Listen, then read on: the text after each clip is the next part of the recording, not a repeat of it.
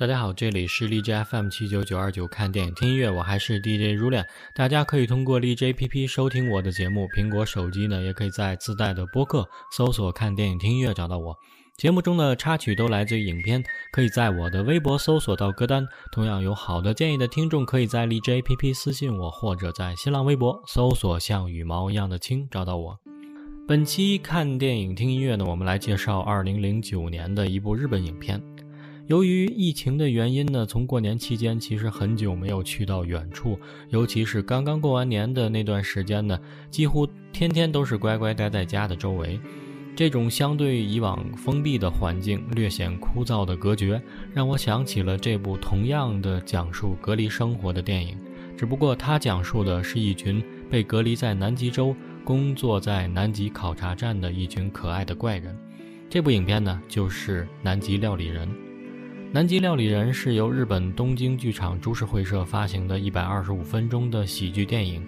该片呢由冲田修一执导，导演冲田修一其他的作品还包括像《横道世之介》《啄木鸟和雨》《火花》等优秀的作品。这部《南极料理人》呢获得了日本横滨电影节最佳男主角奖。没错，主演呢就是健雅人，我们的雅人叔。该片改编自西村纯所著的散文集《有趣的南极料理人》。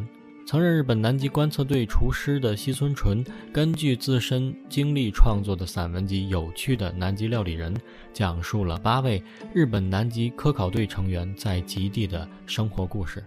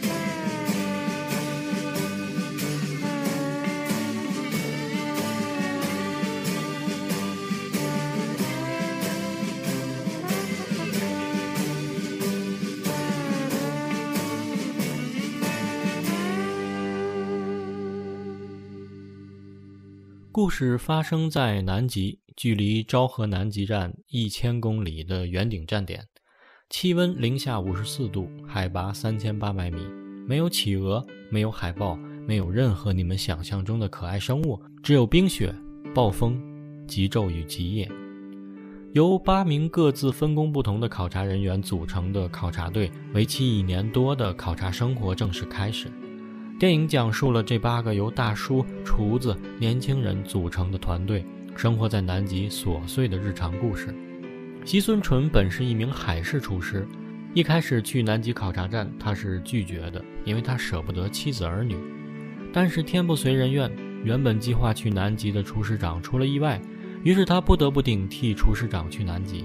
作为厨子的他，曾经嫌弃妻子油腻的肉块做法。他把女儿脱落的牙齿挂在脖子上，一个普通的家庭男人形象刻画得相当细致。冰天雪地中的南极圆顶复式基地，别说是生物，连细菌都难以生存。西村纯的工作是每天为队员们做饭，偶尔用点奢侈的食材，花点功夫做出美味的饭菜。看着大家吃得乐开了花的表情，真是比什么都让西村高兴。但是突然想起家人的时候，他也会有种要哭的冲动。来到距离家人一万四千公里的严寒之地已经一年半，而工作依然要继续。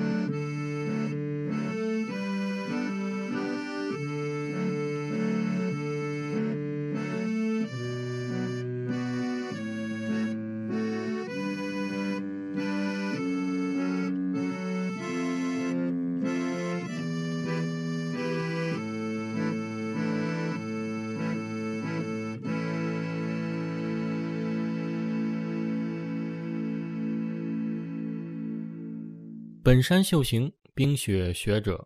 这个每天清晨早饭前都会打开报纸的男人，无疑在八个人当中最具有威信。喜欢说教，表情严肃，一本正经的样子。但他也有烦恼，那就是便秘。对他而言，最友好的打招呼，貌似就是“今天屎拉的不错”。川村泰士，考察志愿者，八人中最年轻的一位，被戏称为大哥。不善于表达，大哥在本土有女朋友。来到南极，不得不与之异地一年。本来就不善言辞的他，终于还是难免被分手。金田浩，气象学者，八个人当中最年长的一位，众人称其为队长。夜里常常会起来偷吃，偷吃什么呢？拉面。金田君是个视拉面为生命的男人，不吃拉面，晚上就会睡不着。福田正治，考察队医生。一头飘逸的长发，性感的小胡子，偶尔点一颗烟，十足的文艺青年，就是怎么看也不像个医生。能打鼓，会调酒，没事儿就泡着鸡尾酒，热衷于骑自行车，扬言回国要参加铁人三项，而且真的实现了。西平亮，大胡子，邋遢形象瞬间出戏，不修边幅的样子其实很萌。作为通信员，只见他一边吃着羊羹，一边通过喇叭广播提醒大家挖雪造水。其实，在南极，水依然是宝贵的资源，一点马虎不得。玉子柴健，人称主任，车辆维修机械师，脾气怪，不苟言笑，爱看漫画，爱干净，有点小自私，总爱偷偷洗澡，偷用大家的水。他特别讨厌这里，一直都想着要回家。平林雅彦。考察大气学者，吃饭小心翼翼，做事稳重。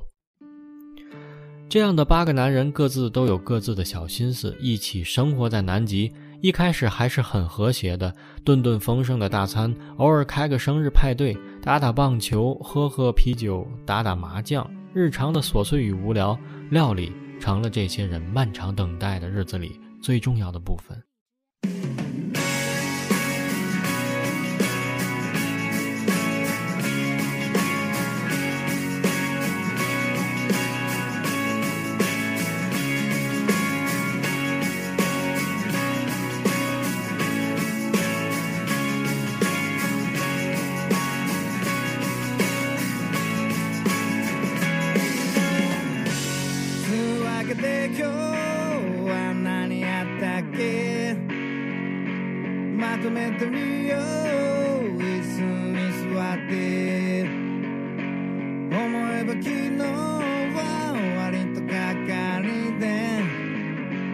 生まれていこうとしたよ。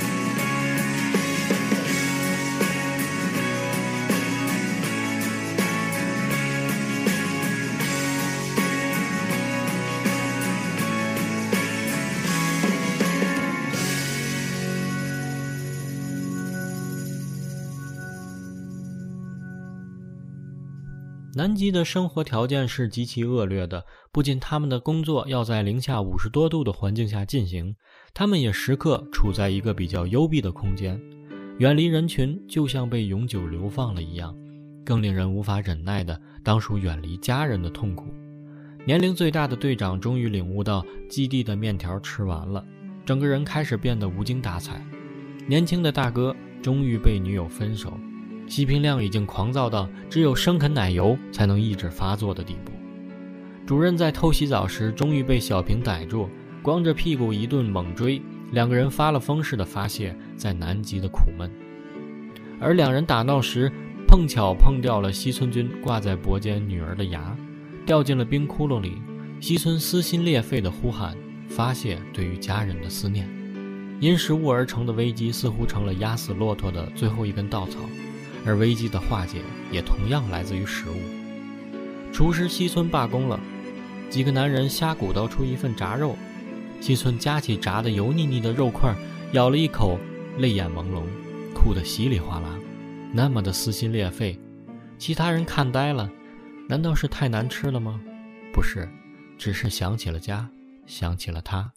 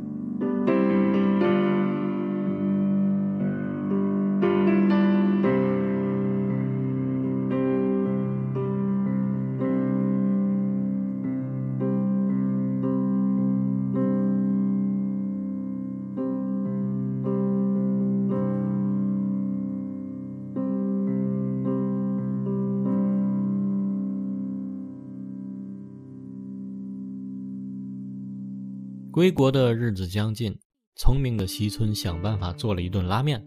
八个人格外认真的、响亮的吃完了面。屋外漂亮的极光都无心观赏。此时，还有什么比家乡的料理更美味？还有什么比一碗热拉面更能代表家呢？